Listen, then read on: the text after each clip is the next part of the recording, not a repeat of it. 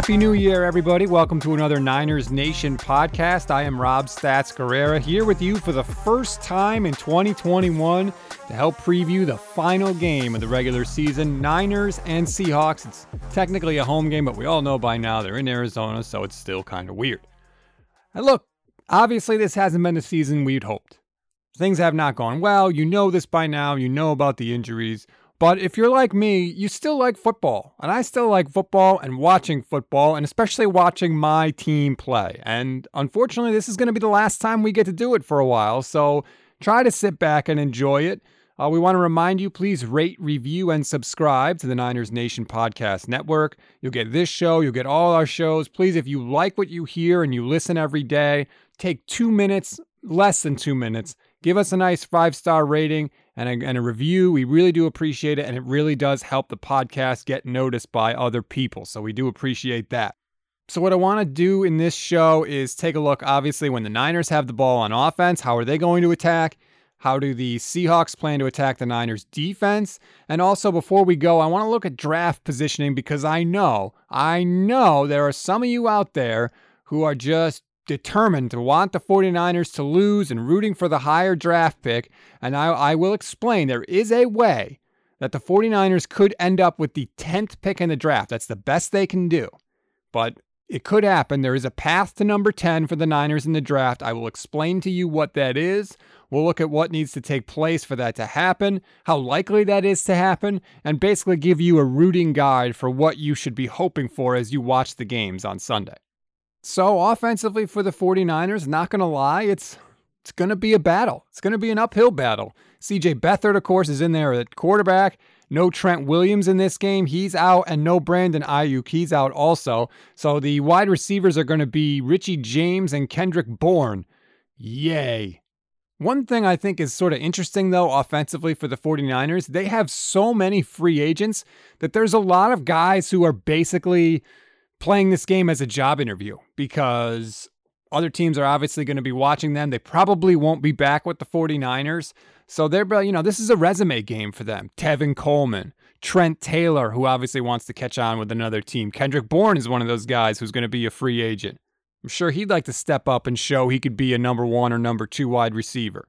Kyle Juszczyk, who I'm sure we're going to see a steady diet of. He's another one of those guys that is going to be looking to get another contract next year. I know he's talked with the 49ers about something, but nothing nothing official has come out of those talks. So there's a lot of guys out there that have something to play for this week, even if the team itself doesn't have a ton on the line.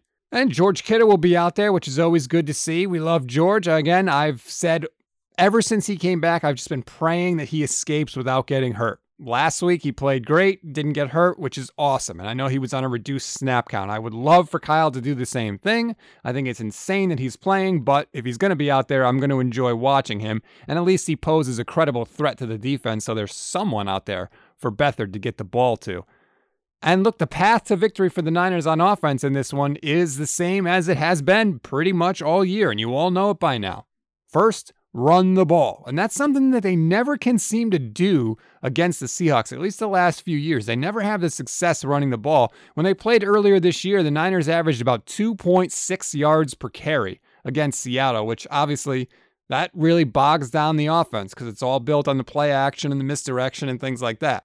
Let's see how Jeff Wilson, if he can sort of get it rolling again like he did last week, because if he can, then everything becomes available to the Niners. But they weren't able to do it. And the Seahawks defense is actually playing better uh, these last few games than it has been. I mean, early in the season, it was just an absolute disgrace that was mostly against the pass, but they were hideous. But they've sort of picked it up a little bit. Jamal Adams is back and healthy, so that's going to be a problem. I'm sure he's going to try and get his sacks because that's apparently all he can do. He can't cover anybody, so he just gets sacks and then brags about it like he's a linebacker. I don't think we're going to see a bunch of deep throws from CJ Beathard. It's going to be all this the same stuff we've been seeing, the easy, short, safe throws because Kyle thinks that he can sort of manufacture the offense to get him down the field and doesn't really have to take a ton of risks. Now, obviously that only works if you can run the ball and if your defense keeps the other team from scoring every time they have the ball, but that's going to be his game plan in this one. Uh, one thing I did see last week that I thought was really interesting, we saw a couple quarterback options with Beathard where he was running the ball. One worked great, and the other one would have because it was Beathard with Juszczyk as a lead blocker, but Kyle just totally whiffed on the block and Beathard got tackled. But the, the call was good, and the play would have worked if Juice did his job. So I, I kind of like that from Kyle. I'm wondering if maybe that's sort of his kind of fu to people. Like, see, I do have this in my bag of tricks. I know how to work with a mobile quarterback. And I liked seeing it, frankly. It's something new. It's something that, you know, a lot of the teams can run nowadays. I think your quarterback has to be able to do. And it's just another thing for teams to think about. I think it's just going to make all the other parts of the offense more effective because you could then make something that looks like it's going to be the quarterback run and it's not. And so it's just another tool in Kyle Shanahan's toolbox that he can use. So I like seeing it. I, I hope we get to see it a couple of times this week because it worked last week. I think in order to win this one, they're going to have to get a couple of, uh, as Kyle likes to call them, explosives. You got to have a couple of chunk plays. Wilson was kind of gaining those on his own last week because he was picking up so many damn yards per carry. But I think they're going to need him out of the passing game. I don't know. Maybe it's Kittle on a short play with a run after catch, or maybe a screen. They like to do that with him. I don't know what the specific play is going to be, but if they're going to put up a substantial amount of points, enough points in this game to win, they're going to have to have some drives where they pop a big one so they don't have to, you know, sustain that 10, 11, 12 play drive. And of course, obviously, it goes without saying, but I'll say it because the Niners really haven't been able to do it, but they got to take care of the ball you know, last time they played, it was a 20 to 7 game, and then Dante Pettis takes that kickoff. RIP Dante Pettis. That was the last game he ever played with the 49ers, the last play he ever got on the field, actually. He takes the kickoff out of the end zone and he gets drilled and fumbles the ball, and that sets Seattle up for another touchdown. And then it was 27 to 7. At that point, the game was over. Protect the ball. I would like to see that just from this team, regardless of the score, even if they got blown out 100 to nothing. Can we just have a game where we don't give the ball to the other team? Please? Please? Let's just see, just, you know, to see what it's like. So if they can do that, I, I think they can keep it close. Seattle still has something to play for, so that's going to be an interesting part of this game. If Seattle wins and the Saints and the Packers lose, the Seahawks would be the number one seed, and which of course means they get the bye, which I'm sure they want because who wants to play one more playoff game if you don't have to? So that's a factor also because I think if the Packers or the Saints have a huge lead, you might see Seattle pull the starters. Now, they're all going to be playing at the same time. So the league puts everybody at the same time to sort of keep the drama going. So they'll have to have an eye on the scoreboard, but that could be a factor also just from a straight up, you know, win loss standpoint for the Niners is you may be facing Geno Smith, I believe, is the Seahawks backup quarterback. I actually had to look that up.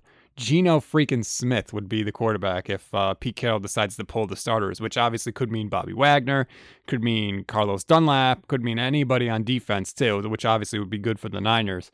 But that's another factor in this game, just from a straight up win loss standpoint for the Niners. Moving to the other side of the ball now, I think it's really interesting because San Francisco always gets up for games anyway, but the fact that this is probably Robert Saleh's last game with the Niners, I think the defense is going to come out wired and ready to go. They clearly love playing for him. You can see it all the time. You see it with Saleh and the emotion on the sidelines where he's jumping around and flexing and all the veins in his neck bulge out like he's the Incredible Hulk. They love playing for him and he loves those guys. So I think they're going to bring it in this game. They're going to be up and ready to go and they're going to want to send him out with a win. So that's encouraging because even though they have nothing to play for, at least they'll be they'll be into it. I wonder if let's say for example Kyle Shanahan knows that he wants to give the job to DeMeco Ryans. Do they maybe sort of kind of let him step up a little bit and you know, like driver's ed style, let him drive the car when Robert Saleh's really sitting next to him with the brake pedal on the other side, like the old driving instructor. I wonder if they do that to sort of just you know, get his feet wet and see how he handles it. It could be something to think about. If I were Kyle Shanahan, I would maybe want to see that. Robert Saleh may not want to do that. He may want to say, hey, this is my last game. I want to be there for my guys driving this thing the whole way. But you never know. And in the earlier game this year, the defense did a pretty damn good job. They gave up one big scramble to Russell Wilson. It was like a 22 or 25 yard run, something like that. But other than that, he didn't really do a lot with his legs against them. Now, he threw four touchdown passes, but he didn't really do a lot with his legs, and at least one of those was a short field off of the Dante Pettis fumble that I mentioned earlier. So, you know, you kind of don't hold that against the defense as much. One of them was a ridiculous play by DK Metcalf. And that that from the defensive standpoint, I think, is going to be what to watch the most. How do Jason Verrett and Ahkello Witherspoon, because that's who it's going to be, hold up in this game? And specifically Ahkello, because he's been playing better the last two weeks. Like he's kind of come out of nowhere. All of a sudden, it was like number one, he's still on the team, and number two, holy crap, he's actually making a lot of plays out there. So how does he do in this game? I'd be interested to see him against Metcalf. You know, Witherspoon is six three. He's not built like Metcalf, but that's because human beings generally aren't. But I'd like to see him get a little physical with DK, and let's see how that battle goes. And, and maybe DK just smokes him, but let's see. You know, I don't know if the Niners have decided on Witherspoon's future. They may be considering him still for a roster spot next year. So maybe if they if he goes out and has a good showing, and they're kind of like, hey, he did a good job against a division foe, so it's a team we're definitely going to have to play next year. And their whole secondary is a free agent, so you would assume they want to keep one or two of these guys around. Let's see Spoon go out and have a good game. I want to see it. I don't think they're going to bring everybody back. They're not going to bring Moseley's a restricted free agent, so he's almost guaranteed to come back. But K'Waun Williams may go with Robert Saleh. Witherspoon is a potential candidate to go with Saleh. They're not bringing all these guys back, so you know, it's about separating yourself from the other people. Right now, they're teammates, but it's weird. Once the season's over, they almost sort of become your competition because you all play the same position and you're all sort of in the same bucket. So it'll be interesting to see what happens, but I'd like to see it. I am not, and I've said this before, I am not root for draft pick guy. That is not me. That is not who I'll be. And like this, like I said, this is the last time we're going to see the Niners until the offseason. Why would I want to see them lose? Forget that. I've seen enough losing in this season, haven't we? Haven't we seen enough bad games from this team? Let's go out with a win. Come on, people. All right, let's take a break. I'll get into some other aspects of the defense that I want to see, and then I'll get into also the draft pick and how the 49ers, if things break a certain way, can move all the way up to the 10th pick in the 2021 draft. Welcome back to the Friday preview show on the Niners Nation podcast. Just talking about the defense against the Seahawks offense. You know, one thing I think was interesting was the first time they played, there was a lot of Fred Warner hype. He was, you know, being talked up and kind of getting recognized as the best middle linebacker in the league. And I think Bobby Wagner kind of took that personally because he had a crazy good game against the Niners. He was sacking people, he was all over the field. I think he kind of wanted to show, like, hey, I'm not ready to give this mantle up as the best middle linebacker in the league. And I wonder if the same thing kind of happens to Fred Warner this time. Like, maybe he's like, hey, I am the best middle linebacker. I didn't know you had that in you the first time we played, but I'm going to take it back. I'm going to go out and show everybody that everything that they have said is correct, and I am the best middle linebacker in the league. I think we'll see a jazzed up Fred Warner this week. Maybe Saleh will let him blitz a little more too to, you know, get him a little pub if he can get home on Russell. I, I hope that we see a jacked up Fred Warner because he's awesome. He's so good, and he's been one of the few bright spots for this team. Still no word on Javon Kinlaw if he's going to play out there. He's been banged up with a bit of a knee thing. Again, if I'm Shanahan, I sit him. You know, I don't want to have to deal with that sort of garbage. Why put him out there? He's got a long career ahead of him. We don't want it to turn into anything worse. Just let him sit. It's not that big a deal, but we'll see. Kyle's philosophy is if you're healthy enough to play, you play, so we'll find out. But that's pretty much it from a defensive perspective. Like I said, we'll keep an eye on the scoreboard to see if the Seahawks pull their starters. I would love to see this Niners defense go against Geno Smith. Things could get really interesting really quickly. Oh, and I should mention also no Robbie Gould in this game. He is on the reserve COVID list, fresh off his new deal. So it'll be Tristan Vizcaino, I believe, they signed from the Vikings practice squad. Maybe that makes Kyle a little more aggressive. I'd like to see that, right? You have no confidence in this new kicker? Screw it. Don't kick any field goals. Just keep going for it. Why not? What have you got to lose, right? Okay. One more aspect of this game that I want to get into because I know it's all you draft people care about. You're already, you know, watching the Zach Wilson highlight tapes and all that stuff. So let me just explain. There is a way that the 49ers can move all the way up to 10th in the NFL draft, which would be incredible. It would open a lot of possibilities for them. It would make a trade for a quarterback much less costly because you're not coming from the middle of the first round now, you're coming from the upper tier. You know, that's something that I don't think a lot of people think about. Oh, we want to trade up for our draft pick. We want to trade up, trade up. That's great. But even if you could come up with a, a package that teams like, they may not want to trade all the way down to where you are. They may still say, hey, we're open to trading down if we can move down three or four spots and still get the guy we're targeting. But if you're all the way down at 15, 16, they may say, well, that guy's never going to be there, so we can't make that deal. So it does matter if they can get up to 10, obviously. So, what is the scenario? Well, it's pretty simple. First, lose to the Seahawks. 49ers seem to have an easy enough time doing that, especially with the, the quarterback situation as we know it stands. So, okay, let's assume that that happens. What else do they need? They need Denver to beat the Raiders, which is not hard for a lot of 49ers fans to root against the Raiders. I know that. And then a lot of this comes down to strength of schedule, which is sort of a weird second tiebreaker beyond the record. But that's how the draft looks at it. So you want Denver to beat the Raiders. You also need, and this is where Niner fans are going to take issue, you have to root for the Cowboys against the Giants. I know that's not comfortable for a lot of you, but again, strength of schedule. You need the Cowboys to beat the Giants, and that could easily happen. I think they should win. Both of those teams are still alive for a playoff spot. So the winner of that game would win the NFC East if Washington also loses on Sunday Night Football. So there's definitely something to play for for both sides in that game. The Cowboys have the more talented team, so it's not crazy to think that that could easily happen. Continuing now, and again, all of these things have to happen for the Niners to get up to number 10. They can get anywhere between, I think, 16 and 10. They can finish in the draft order. So if some of these things happen, there's a chance they can still move up a little, but not all the way up to 10. To get there, everything has to happen. So lose to the Seahawks. Denver has to beat the Raiders. The Cowboys have to beat the Giants. The Chargers have to beat the Chiefs, which would be a tough ask, but the Chiefs have already locked everything up, so they are not going to start Patrick Mahomes in this game, and they're going to rest a lot of the starters. So it's going to be the Chad Henne show against Justin Herbert and the Chargers. That is not out of the realm of possibility at all that the Chargers can pull that off. More things that have to happen. The Vikings have to beat the Lions. Neither team has anything to play for. They've both been eliminated. Matthew Stafford's been banged up a bunch, but I think he's going to try and play. I would just like to tell the Vikings if they could somehow win this game while also being very gentle to Matthew Stafford, I would appreciate it because that's where I want the Niners to go at quarterback next year. So please don't bang him up any more than he already is. But I still want you to find a way to win the game. So Vikings have to beat the Lions. Two more things have to happen. The Patriots have to beat the Jets. Now, there's nothing to play for in this game, but if you think Bill Belichick is going to tank, you're out of your mind because Bill Belichick hates the Jets, has always hated the Jets since he resigned as HC of NYJ all those years ago. He does not want to lose to the Jets. I don't care if there's nothing on the line or not.